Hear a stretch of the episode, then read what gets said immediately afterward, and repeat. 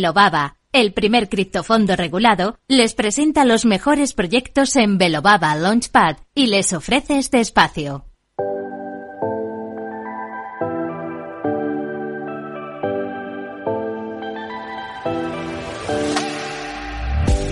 Pues ya estamos por aquí, como todos los martes, con nuestra sección preferida, la sección en la que aprendemos junto a grandes profesionales. Yo tengo conmigo a Valentín Santamaría. ¿Qué tal? Hola, muy buenas tardes, Sergio. Muy buenas, Valentín. Se me hace raro, después de vernos en persona, ahora otra vez hablar por teléfono, por Zoom, dices... Está raro. Sí, pero bueno, nos quitamos esa espinita, hombre. Eso sí, ya nos pusimos cara. Sí, ya nos hemos visto. Estaba hablando, Valentín, de los eventos, las fechas tan importantes que tenemos en las próximas semanas. Estábamos muy pendientes hoy del dato de inflación. Parece que ha afectado de una forma bastante negativa al mercado cripto. Está cayendo prácticamente todo, pero es que este jueves tenemos una cita. Hay gente que dice que es de las más importantes de la historia del mundo cripto, el mes de Ethereum. Si quieres, cuéntanos un poquito en qué va a consistir y sobre todo si es cierto que puede llegar a tener o no tanta trascendencia.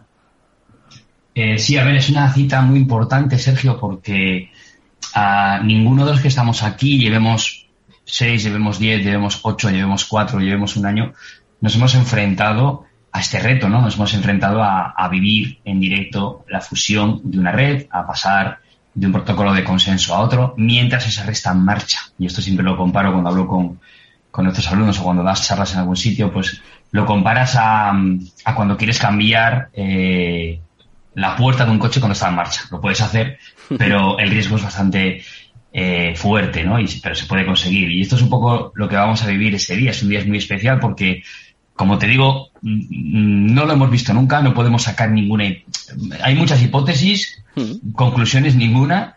Lo que debemos hacer es estar muy pendientes de lo que sucede también on-chain, es decir, dentro de la red, lo que sucede con los bloques, lo que sucede con esa minería, con el paso de esa minería de Proof of Work a Proof of Stake, y lo que sucede también pues con las transacciones y bueno, que todo fluya bien, ¿vale? Lo más importante es que las arterias, todo el sistema cardiovascular de Ethereum, por hablar de alguna manera, funcione correctamente durante todo ese proceso.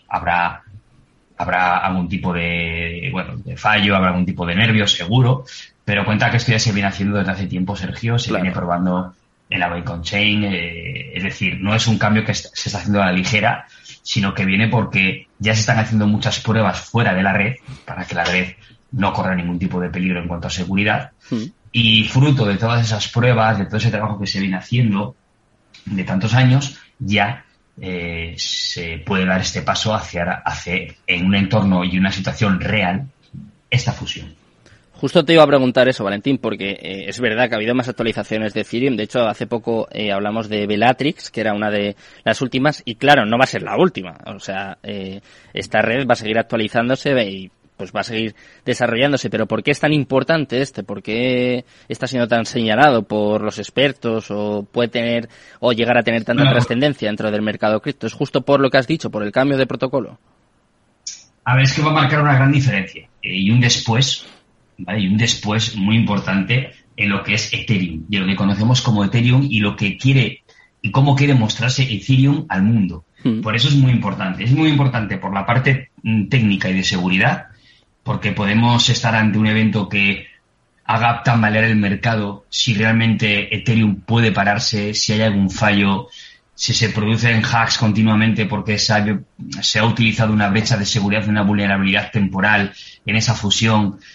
No lo sabemos. Como no sabemos lo que hay detrás de la pantalla cuando estamos mirando, como es imposible calibrar los riesgos que hay, esperando un posible fallo, es complicado. Pero también es importante porque va a marcar esa diferencia. Es decir, la parte positiva es que vamos a ver si realmente esta fusión nos ofrece, en principio, un Ethereum pues más respetable, ¿no? Más amigable con el medio ambiente, un Ethereum más eficiente en los fees, aunque no va a ser ahora en esta fusión, un Ethereum más rápido en las transacciones, aunque tampoco va a ser en esta fusión, pero se están preparando todas las bases para que todo esto suceda. Y después pues poder tener un Ethereum como activo de inversión, como activo de especulación, un Ethereum que cumpla con unos protocolos medioambientales que muchos fondos de inversión siguen y no invierten en activos que no cumplan ciertos parámetros. Y también es un lavado de cara o un poco un lavado de imagen igual buscar al regulador. Es decir, darme tiempo. Estoy haciendo cosas para ser una red más transparente, más asequible, que no se centralice todo en el poder de unos mineros, en un gasto energético. Al final es hace ser una red más participativa y todo esto pues tiene mucha importancia, Sergio, porque al final estamos en un mercado completamente irracional. Es un mercado donde realmente el valor que tiene esta tecnología no se ve reflejado en su precio y también, por desgracia, no se ve respetado en su precio. Es decir, hay redes, hay infraestructuras, hay protocolos de tremenda calidad que da igual lo bien o lo mal que lo hagan, porque de momento y algunos años más, mientras que Bitcoin suba o Bitcoin baje, ellos van a estar sometidos a esas mareas, ¿no? A esa fuerza de arrastre que tiene Bitcoin. Y es muy injusto. Entonces, Ethereum con esto quiere salirse un poco, marcar su propio camino. Ya tiene desarrolladores, ya tiene muchos protocolos, tiene una grandísima comunidad, tiene a medio planeta pendiente de este evento. Por lo tanto, es un paso importante en cuanto que si sale bien, va a gozar de la confianza de todo el ecosistema y de y de todos los ojos tradicionales de fuera que están mirándolo, para que lo tengamos muy en cuenta como un activo, vayamos a hablarlo como tipo Bitcoin, es decir, un activo que te da seguridad y tranquilidad en cuanto a que está sobre algo muy fuerte, que está respaldado fundamentalmente por unos fundamentales muy fuertes y que técnicamente el proyecto tendrá un gran futuro, porque si esta fusión se produce bien, no cabe duda de que los desarrolladores y toda la gente que está trabajando en el código y toda la gente que está trabajando en que esto sea real, se están colgando una medalla espectacular, ¿no? Es decir, aquí todo el mundo después querrá también desarrollar, hacer sus...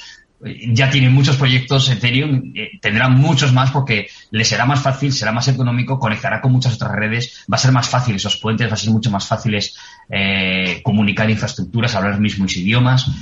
Por lo tanto, se viene un futuro brillante, de verdad.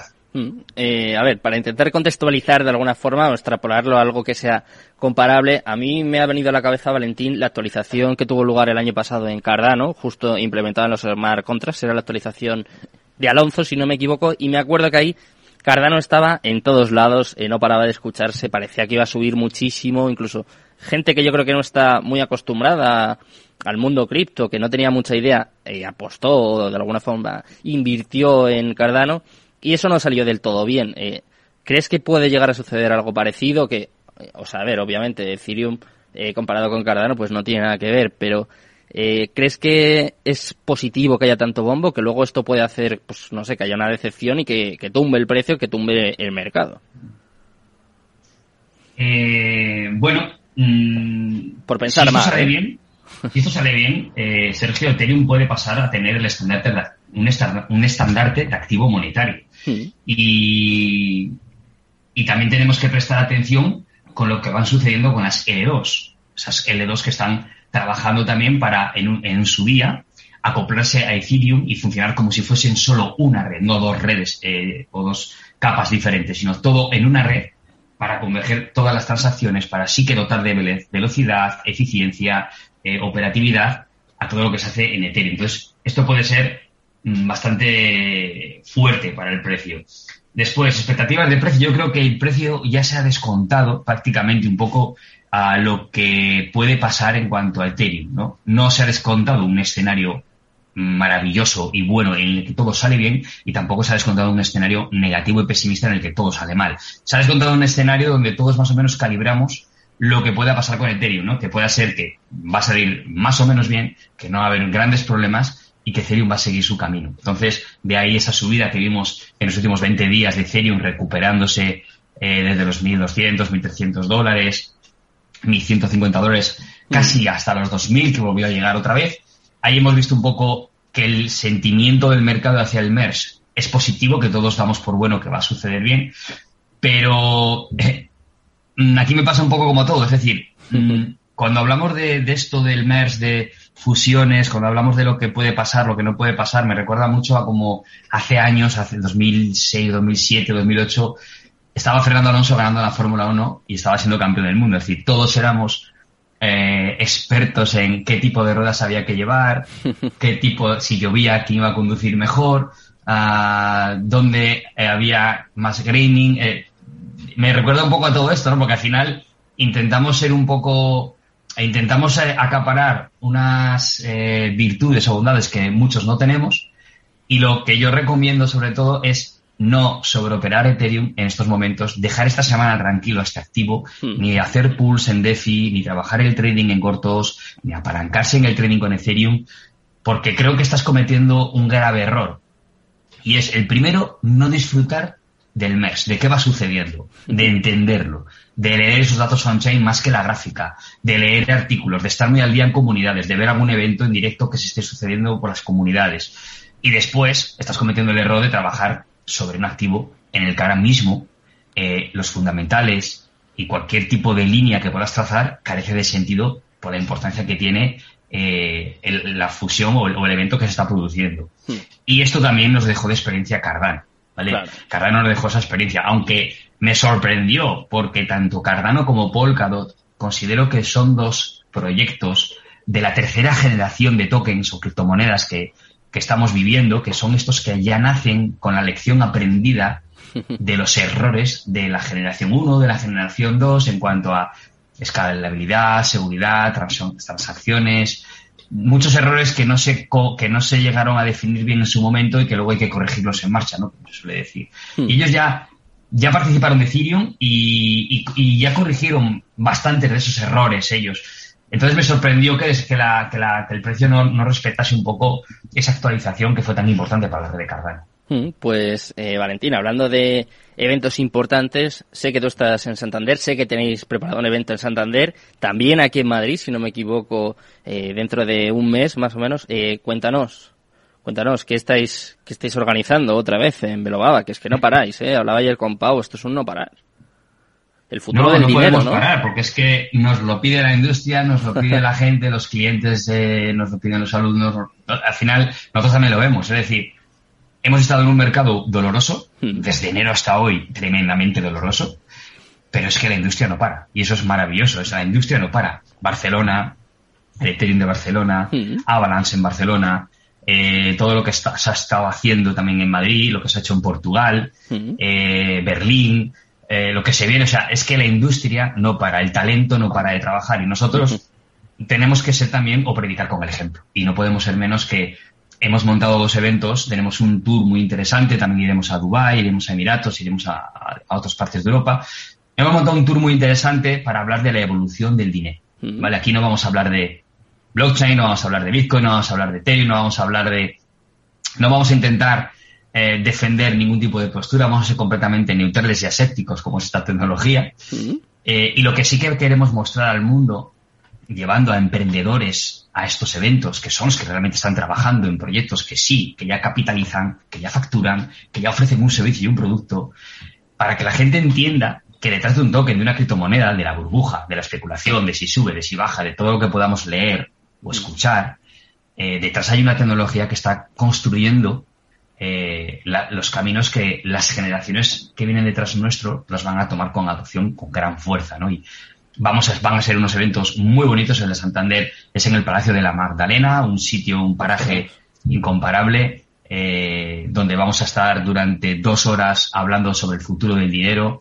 Vamos a estar también poniendo además ejemplos prácticos de cómo es este futuro del dinero. Vamos a ver un banco tradicional dentro de las finanzas, cómo se replica un banco normal. Vamos a ver los flujos de membresías o de cajas, y vamos a también a escuchar a diferentes ponentes que tenemos sobre estas preguntas que les haremos sobre esta evolución del dinero, ¿vale? Desde la peseta, no vamos a irnos al trueque, ¿no? Pero desde la peseta hasta el día de hoy, que va a ser muy interesante y creo que va a merecer mucho la pena. Ya el evento de Madrid, el 27, el de Santander es el 24 de septiembre, sí. La vez es el 27 de octubre. El evento de Madrid va a ser un evento de jornada completa. Aquí sí que vamos a mezclar esta divulgación ante personas que trabajan en gestión, en banca privada, en grandes aseguradoras. Va un poco orientados a ello esta conversación de la mañana, y por la tarde ya tomaremos un poco más la parte académica, más coloquial, más con la gente de la calle, para desde la educación también intentar explicarles sobre esta evolución del dinero, ¿no? Y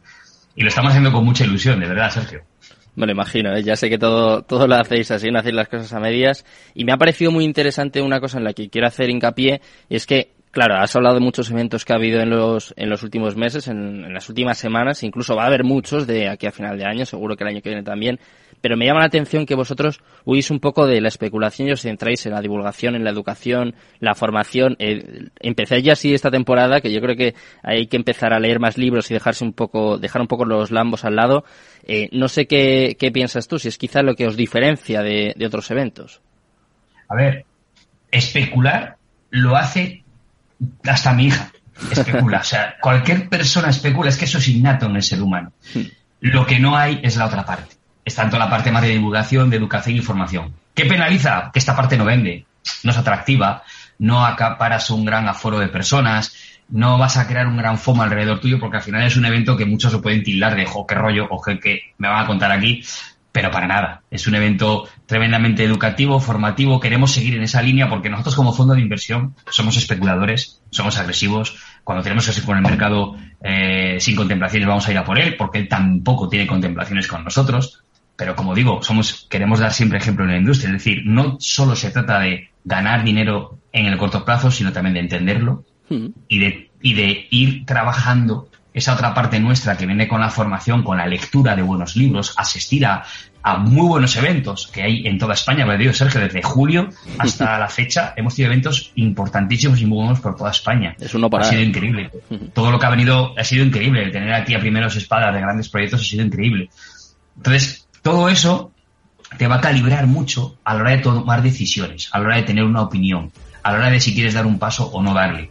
Pero lo importante tiene que partir de esa base en la que la gente te cuente desde un punto neutral y real lo que este mercado o lo que este sector trae, ¿vale? Nosotros nos enfocamos mucho más como fondo en una visión más a largo plazo, en estar dentro de posibles unicornios que son proyectos muy fuertes, que vienen con una tecnología muy fuerte, pero que todo está por ver, a decir a cualquier persona, oye, compra barato y vende caro, es que ya lo sabe. Es que eso ya lo sabe, no tenemos que hacer ese tipo de eventos. Pues si te parece, Valentín, vamos a terminar con esto, vamos a dejarlo esto como un aperitivo, además hasta ahora, que seguro que hay alguno que viendo, y vamos a seguir hablando largo y tendido sobre vuestro evento. Muchas gracias, enhorabuena, como siempre, por vuestras iniciativas, y nos vemos la semana que viene. Un placer, Sergio, Valentín. Nos vemos. Muchas gracias a todos, os dejo ya con Mercado Abierto, con Rocío Arbiza y todo su equipo. Gracias a Jorge Zumeta por estar al otro lado y Cristo Capital, tu demonio.